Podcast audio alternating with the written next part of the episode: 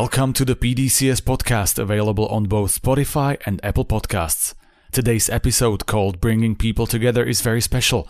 As you've probably noticed, it's in English because we have an American guest, a musician and an activist, Daryl Davis. You will learn if the change of presidents helped reduce the polarization of the American society. Why is Donald Trump the best thing that could have happened to the fight against racism in the United States? Why are people who refuse to talk to extremists a big part of the same problem?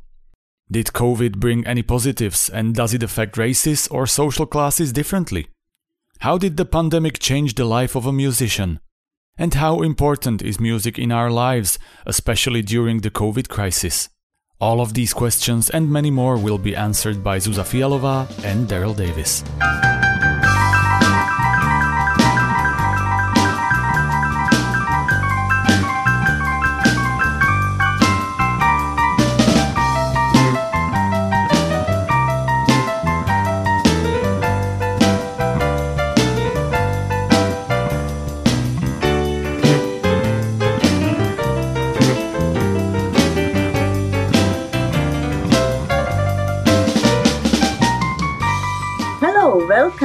In the next uh, podcast of PDCS. This time the podcast will be done in English because my today's guest is uh, from very far away. Is our American friend and colleague Daryl Davis. Daryl is a musician and um, activist, we can say, and uh, we had the privilege to host him in our conference two years ago, where we were discussing about issues of face to face talk. And uh, Daryl is famous for his um, endurance in discussing and talking, even with people who are really on the very opposite side of political spectrum or their views are very different. And um, this is something very interesting. I think we can discuss it. And we will talk about the situation in the United States today, whether it's really worth talking with people with completely different views, and also about something how the people like him, like musicians, used to be among people and be with people all the time, how they cope with this kind of lockdown and situation like this. So, welcome, Daryl. I'm very happy to have you here.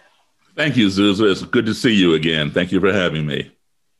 So we are doing this online, and uh, that's a little bit uh, sad, but at the same time, it's kind of fun that we can talk. You sitting in your place, and I'm sitting in here, Slovakia. And first, uh, I would like to ask about the current mood of people in there where you live and in United States in general. We know that after new president Joe Biden was elected, many people were like, ah, now everything is going to be perfect and good. And many people had the opinion that, yes, uh, President Trump was very bad person on the presidential office, and it was his wrongdoing that the society in the United States is so much polarized. And I would like to ask you, what you think, whether it's better now, or is it so easy that electing a new president will heal the society and getting people back together? Okay, sure. It's a it's a little complex question and it has many answers. So I feel that I can answer all of them. First of all, a lot of people may try to blame uh, ex-president Trump uh, for racism. No, he did not create racism. Racism has been in this country now for 402 years ever since people who look like me came here, my ancestors, there has been racism. But what he is to blame for is for stirring it up. And he was the catalyst for a lot of things. But at the same time, I will say this I did not support him uh, politically. I would not support him politically. I did play for him many years ago as an entertainer. Uh, this was long before he got into wow. politics. Yeah. But, uh, you know, I admired him back then, but not politically. I will say this he is the best thing in terms of racism, the best thing that has happened to this country because he stirred it up, because we, the people, are to blame for not addressing these issues over the decades. We try to hide them, we try to sweep them under the carpet, lock them in the closet. And him, with his narcissistic and racist uh, rhetoric and things like that, he's brought it to the front. I don't think that was his intention. I don't think he was that smart to devise anything like that. But in doing so, he's brought it to the front, and now we have to address it. It's in our face. And that's a good thing because it should have been addressed a long time ago. So now you're seeing more people, you know, come out and speak out against racism and take steps to address these issues. And do you think it is getting somehow better, or it is still like more the talk is dividing people apart from each other, or are there some examples of getting people together and trying to find a common language? Well, again, it's both. And that's the complexity. Let me give you just a little bit of background. Ever since our civil rights began, civil rights marches and things like that began, let's pick a time. We'll say 1955 with uh, Rosa Parks and the bus boycott, and through the 1960s with uh, Dr. Martin Luther King Jr. When you look at those marches, at those protests, you see predominantly Black people. And you'll see some white people there because they had the vision, they know what's right. They say, hey, you know, we need to do this. So there's always been some white people involved with our protests on our side. But, you know, the page turned very slowly. Now, today, you look at the protests and the marches in the wake of the George Floyd lynching. What do you see? you see a lot of black people and you see a lot of white people. There's a difference there. We didn't have that way back. And now we're having more unity, more collective voices of Americans, whites and blacks, marching for the same thing to solve this injustice, this racial injustice. And as a result of that collective voice of blacks and whites working together, the page is turning a lot faster. In the past, when a uh, white officer would shoot a black man for no reason, just for holding his wallet or his cell phone and say, Oh, I thought it was a gun, you know, or something like that, the officer was rarely, rarely ever charged. And when he was charged in those rare events, it would take months and months and months to get that charge, and then he would never be convicted. Today, it boom, boom, boom. It's happening like that a lot faster. Why? Because in the past, the powers that be is a polite term of saying the white establishment. Okay. When they would see the protests, they saw everybody who does not look like them. Today, when they look at the protests, they're seeing more and more people who look like them. And so now they're listening. Before they were not listening because they didn't want to hear people who look like me. So now people who look like them, they take out the earplugs or else they put in the hearing aids and they listen. And so mm. that's causing the change to happen. Also, we're seeing a ripple effect that we've never seen before, a large ripple effect, because the marches from last summer after George Floyd, those marches were directed predominantly at the police. But the ripple effect, we saw NASCAR banning the use of the Confederate flag. That's unheard of, but that is progress. We saw the state of Mississippi take out the Confederate flag out of its main body flag. We saw food brands like Aunt Jemima, Uncle Ben's change the label because they were somewhat racist. And we're seeing legislation being passed to take down Confederate monuments and statues. This is all progress. This is all progress that we could not achieve before by ourselves. It's that collective voice. So that's what we need to work towards finding people who are on the other side to join us. And that is very effective. That's the most effective tool. Mm-hmm. I don't remember which one of great activists uh, from history it was, but I remember saying that the minority can win only that moment when the majority stands for the rights of minority. That exactly. How it works. In, uh, exactly. That, that's very true. But now let's go to the underlying reason why all this is happening. And this is what I'm talking about the complexity. A lot of people do realize it, but the media is not talking about it. So a lot of younger people don't understand it. This country, the United States, was built on a two tier society white supremacy at the top and slavery at the bottom. That's what built this country. And as we progress through the decades, we progress like this. But like never. This, it means that the levels were going up, but still there is a difference between. Right, right. Uh, I mean, uh, we start like white. this, you know, we make a little bit of progress. Now we're like this, but yes. never like this. Okay. Never to equalize the. Exactly. The... And um, I'll be 63 years old next month. When I was a child, the Black population in the United States was 12%. percent mm hmm Native Americans, 1%. Hispanic people, right around 2%. Asian people, just over 3%. And um, white people were like 84, 86%. Today, Black people remain right around 12%, 12.9, almost 13%. So we really haven't grown. Native Americans, still 1%. Asians are like 6%. Hispanic people have jumped up to 17 point something percent, almost 18.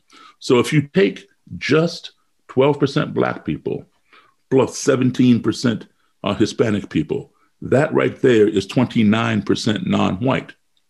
This is happening. And it's well predicted that in the year 2042, which is only 21 years from now, for the first time in United States history, this country will be 50 50. Not inequality, 50% white and 50% non white. In numbers. In numbers. And um, for many white Americans, they don't care. They say, hey, you know, that's evolution. That's what happens. No big deal. It's not going to trouble me. But there is a large segment of this population that it troubles. And that's why we're seeing a lot of what we're seeing today. When you have sat on the throne of power for 400 years, that's a long time, you don't want to get off. Look at our ex president. He was only there for four years. He didn't want to get off. he kept trying to overturn the election. That's what power does. Okay. So these people, they fear this happening and they want to stop it. They want to remain in power. And some of them fear it because they feel that if this happens, then the people who were oppressed will then start oppressing the oppressor. You know, that's not going to happen. It's fear, all right? A lot of yes. that. And they feel that their identity is being erased. And what the people in the Ku Klux Klan, the neo Nazis, the alt right, what they tell me, they say to me, Daryl, I don't want my grandkids to be brown. They call that the browning of America or white genocide through miscegenation, through race mixing. So they say, you know, we don't hate anybody, you know, but we're very concerned about immigration. That's a code word. They're only concerned about a particular kind of immigration. They don't care about people here who may be illegal from Canada or from the UK or from Eastern Europe, because those people look just like them.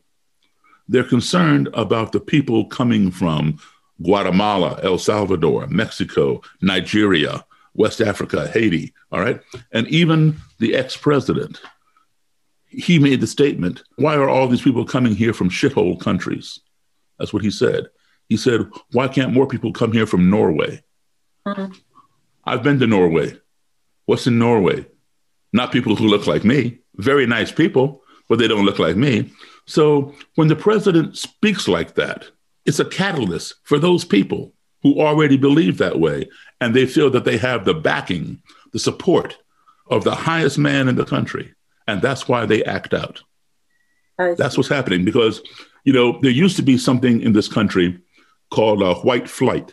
White flight is this. Back in the day, a lot of neighborhoods, you know, they would have covenants where you have a white neighborhood and they were not allowed to sell their home to a Jewish person or to a black person. You know, it was just all strictly white by law, right? And over time, those laws were broken. And then, you know, a black person would move into the neighborhood, and then another one. And these white people, they would move out. They'd move to another neighborhood where it's all white, you know, and then eventually people would move there, black people or whatever, and they'd move again. That's called white flight. They fly every time somebody different comes. Okay. Well, today, white flight no longer exists because the color of the landscape has changed so much. Everywhere you go, there's somebody there who does not look like you. That's how diverse this country has become. So these people who are paranoid, they feel that their identity is being erased. And that's very concerning to them. If you remember 1999, everybody was freaking out over the year 2000. You know, they called it Y2K. Yeah, they were afraid their VCR was going to stop working and the computers at the bank were going to shut down, the end of the world. People were taking their money out of the bank, hiding it under their bed, burying it in their backyard because they were afraid, you know, everything was going to shut down. Well, 2042 is the white supremacist Y2K. They feel the world was coming to an end because they will no longer be in power. Why exactly that year? Because if you look at the census, the US Census, you see the white population slowly coming down. you know, where before they were like that. And there's more immigration from places, you know, that are non-white into this country, which is why uh, ex-President Trump made that statement about the shithole countries, mm-hmm. which was very unfortunate and very rude and crude, you know, and why he wanted more people here from Norway. And then he would make statements like, they're trying to take away our culture. Now, what was very interesting is whenever he talked about people who look like me or look like him or other people, all Americans, he would say, the American people. I'm bringing jobs back from overseas, back to this country for the American people. I'm going to bring in health care for the American people. But then when he talked about white people, he would always say our. Mm. They're taking away our culture. Our means only white. American would mean everybody. And so he used code words that resonated with the people. And uh, so they're very concerned. And that's why we see today there are more and more groups of racist groups that have arisen and are trying to recruit, you know, the Proud Boys, the Boogaloo Boys, this one, that one. And they said, come join us, you know, come join us. You know, we're going to take our country back. We're going to make America great again. We're going to build that wall. We're going to send those immigrants back to where they came from, all that kind of stuff. And because they feel they're getting erased. So people out of that fear, they go and join these groups. But mm-hmm. when the group fails to do what they said, then some of the members, they get frustrated and they say, you know what? If the Klan can't do it or the neo Nazis can't do it, I'll do it myself. And so they go solo by themselves into a black church, boom, boom, boom, boom, or into the synagogue, boom, boom, boom. You know, these people are called lone wolves because uh-huh. they act alone, right? And they're a wolf, uh-huh. they're a uh-huh. predator. So as we get closer and closer to 2042, unfortunately, we're going to see more and more of these lone wolves people acting out because they're afraid. And every time the authorities, the law enforcement, they raid one of these people's houses, what do they find? They find a cache of um, automatic weapons. And that's for what they call the race war, because they, they're preparing for the race war. So, you know, this is something you know, that we have to look out for, you know, because we're seeing it more and more.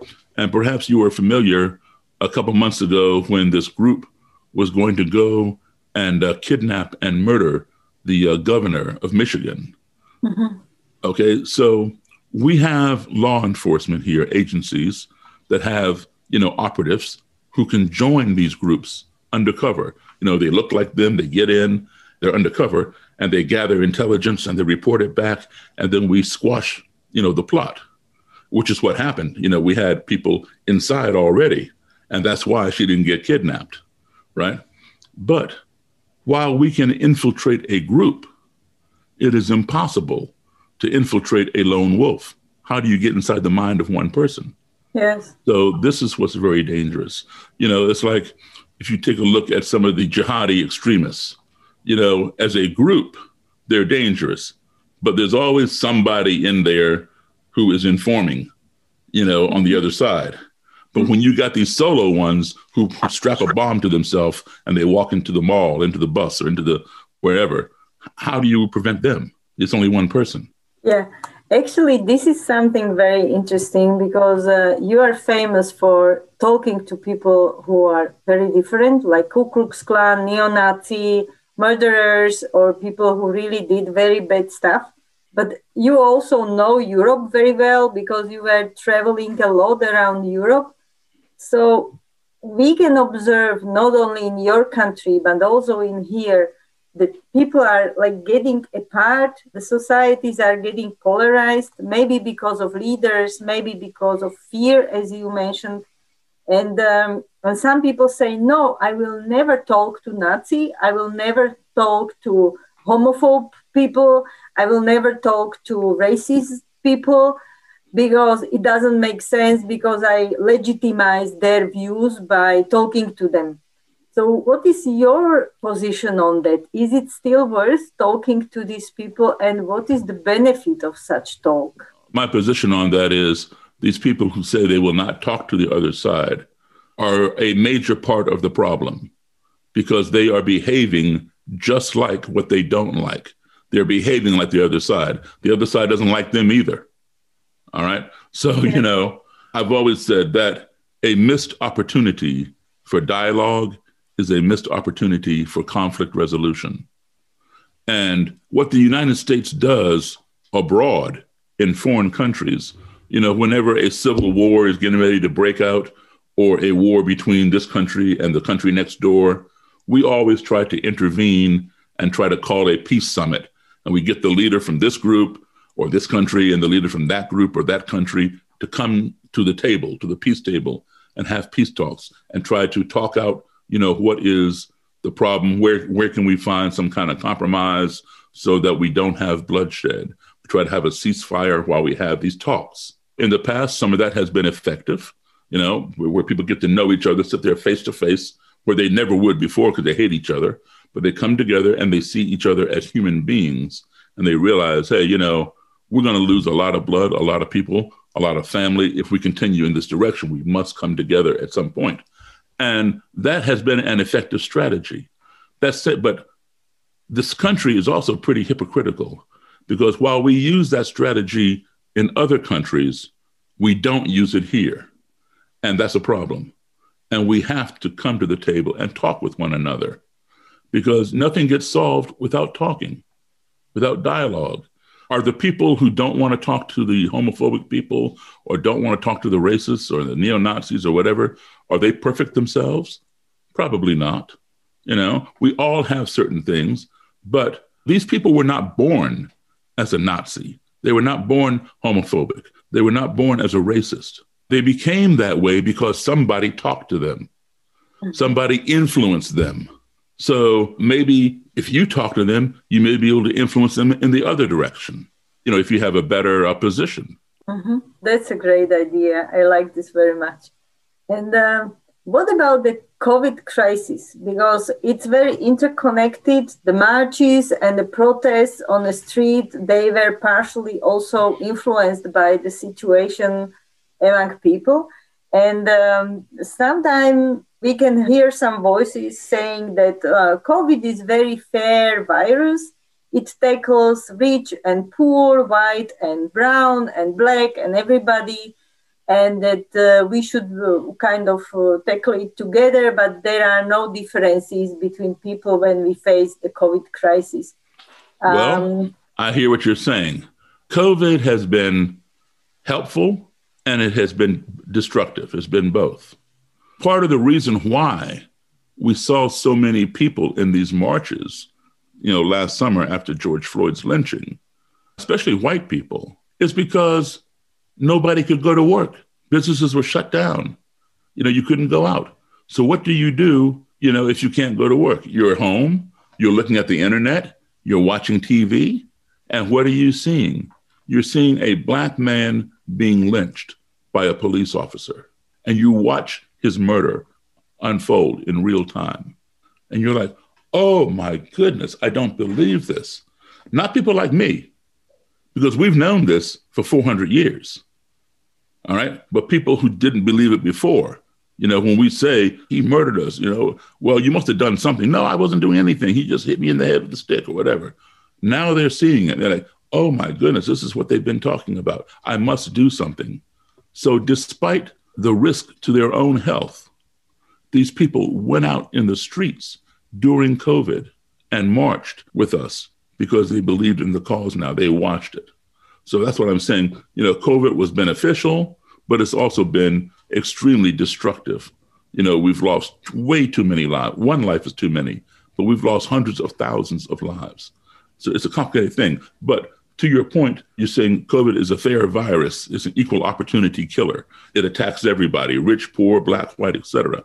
Yes, COVID is an equal opportunity. It's fair in that it does not discriminate as to who is going to attack.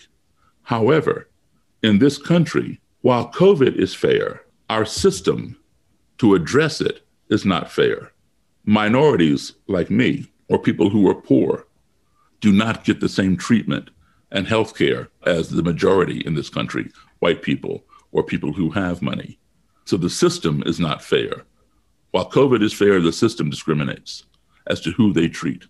So you have more black people who are susceptible and poor people who are susceptible to dying from COVID than other people because they cannot get the health care. There are not the health care centers in their neighborhoods, in their areas, you know, and they get put on the back of the list to get anything. Yeah, so is the the division line really between white and non-white people or is it like more poor and rich? It is both. It starts with the racial difference, okay? But then if you got money, you can come back over. Uh, I see. So there are many, many things in front of us. I think this not only in the US, it's in Europe. We are also kind of tackling inequality in various forms and various pictures in our lives. Yeah, and, you know, uh, and unfortunately, what I've seen, like in Europe, I mean, it's good to protest if there are injustices and things like that, especially if you're protesting for the right thing, for equality for everybody.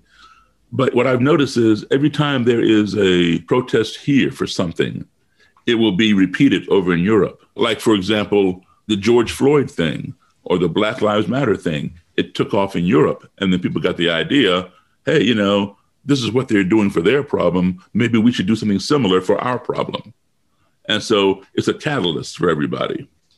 Mm-hmm. I think because we are more and more globalized, so these problems are not just closed in one country, however powerful the country may be.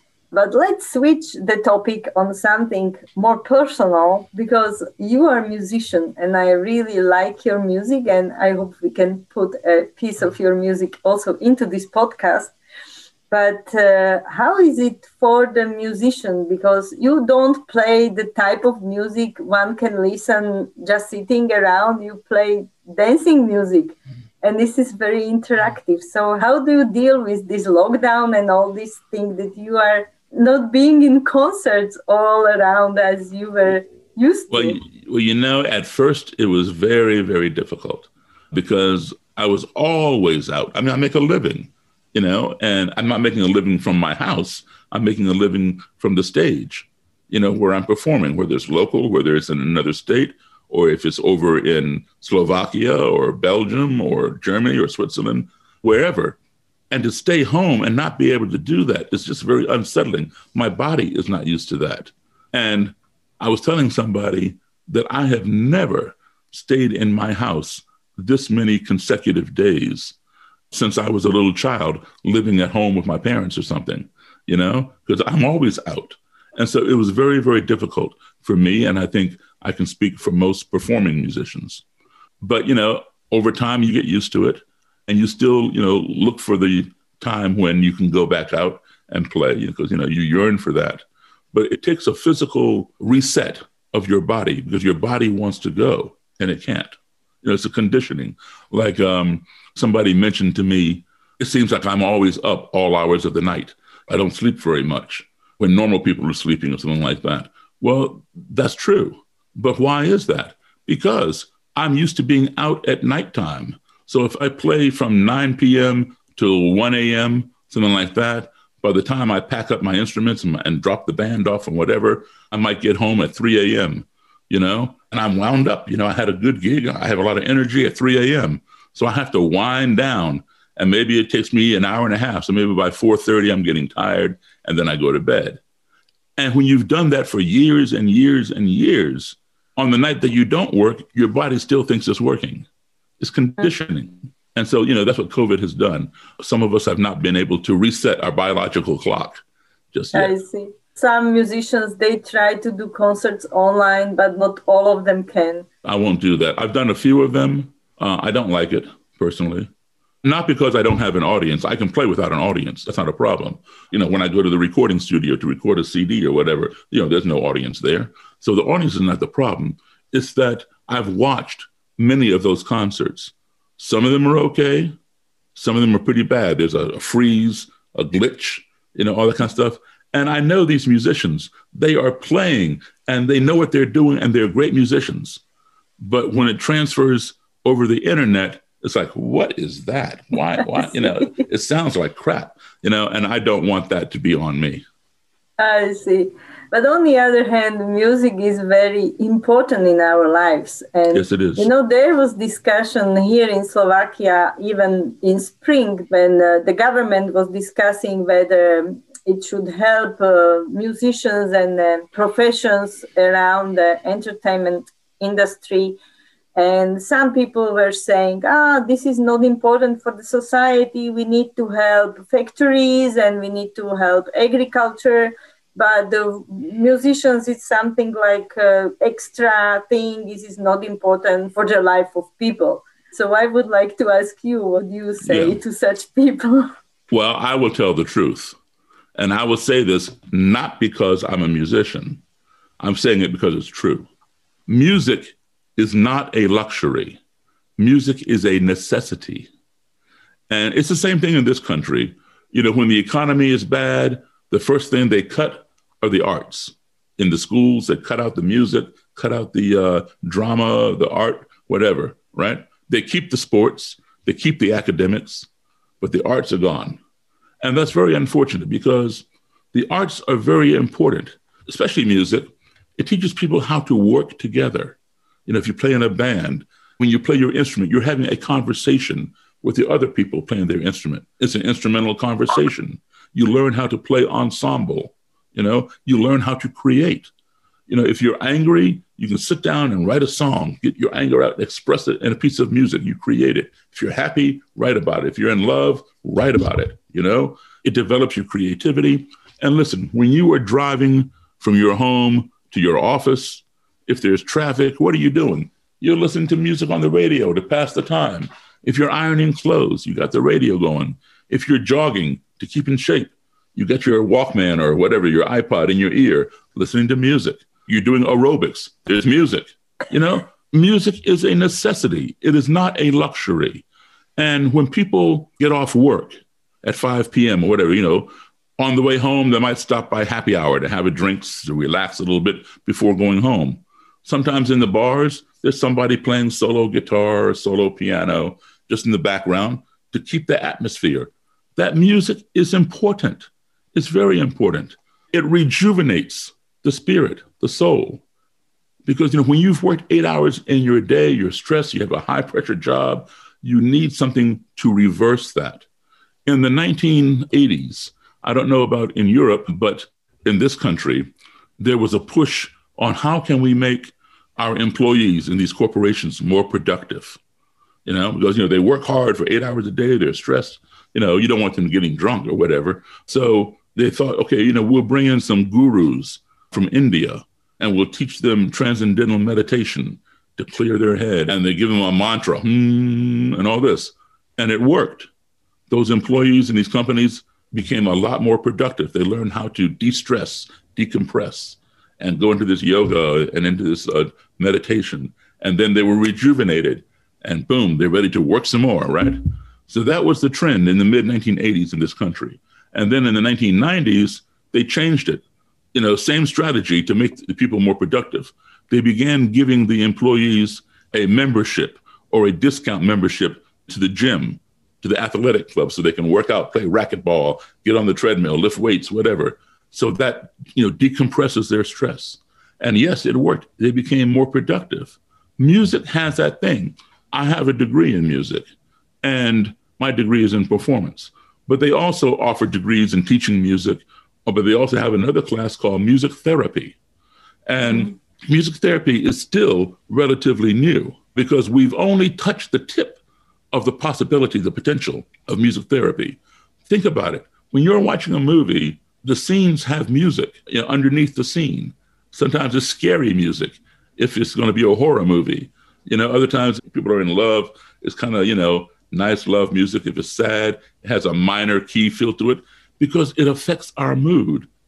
If you watched a movie and there was no music, you would be totally bored. Your body would not adjust to what's going on on the screen. Music sets the tone. Music can make you happy, it can make you sad, it can make you fearful, depending upon the chords that you play. You know, like a horror movie has kind of horror music in it, and that affects you.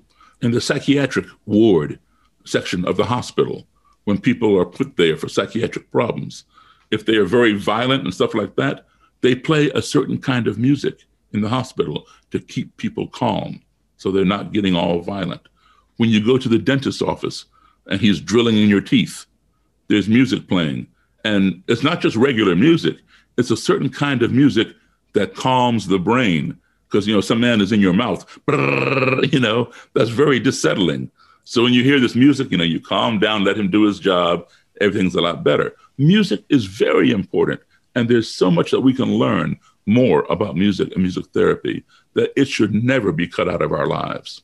Yeah, especially in the pandemic when people are really stressed out of everything, out of what's happening in yeah. the country, what's happening in their families, what's happening with their jobs, and many, many anxieties and fears are if in their mind. At the school shooters in this country, at Columbine High School, Virginia Tech, Sandy Hook, these places where somebody has gone in and shot everybody in the school, those kids, those students, they were not involved in musical programs.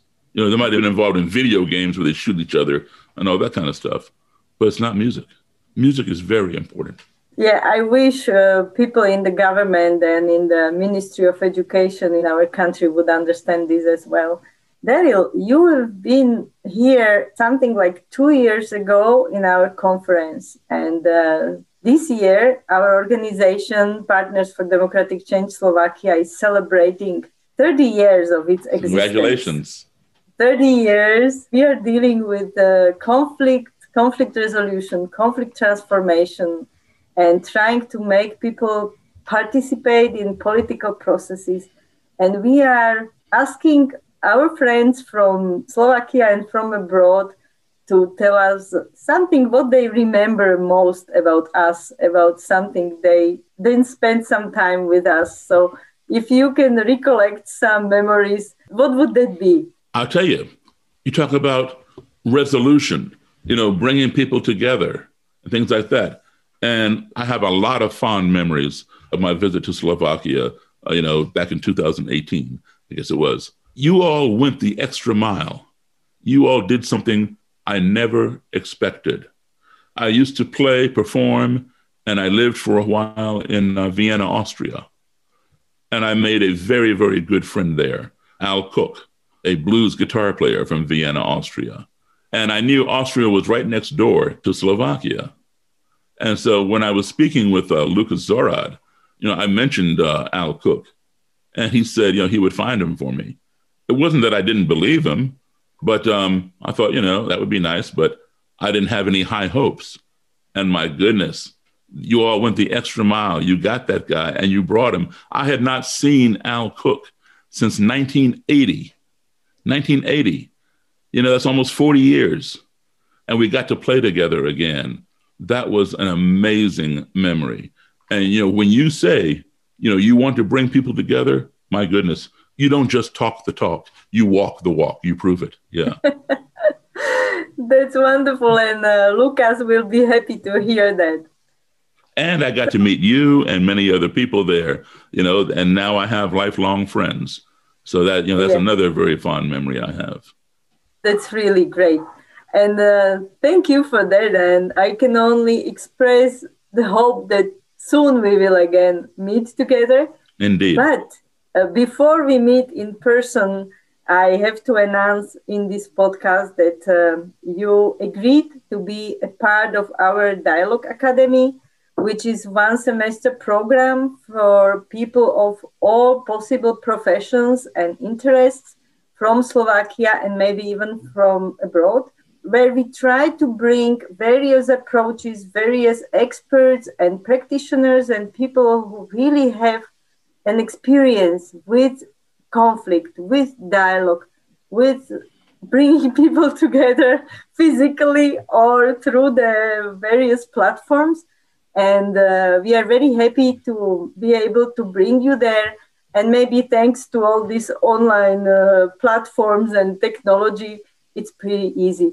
So we'll see each other there. And this is also to invite our friends to join your lesson, which will be probably sometime in May. We will announce it soon enough. I'm very much looking forward to that. Thank you, Daryl, and send our best regards to all your family and friends. Thank you, and same to you. Thank you.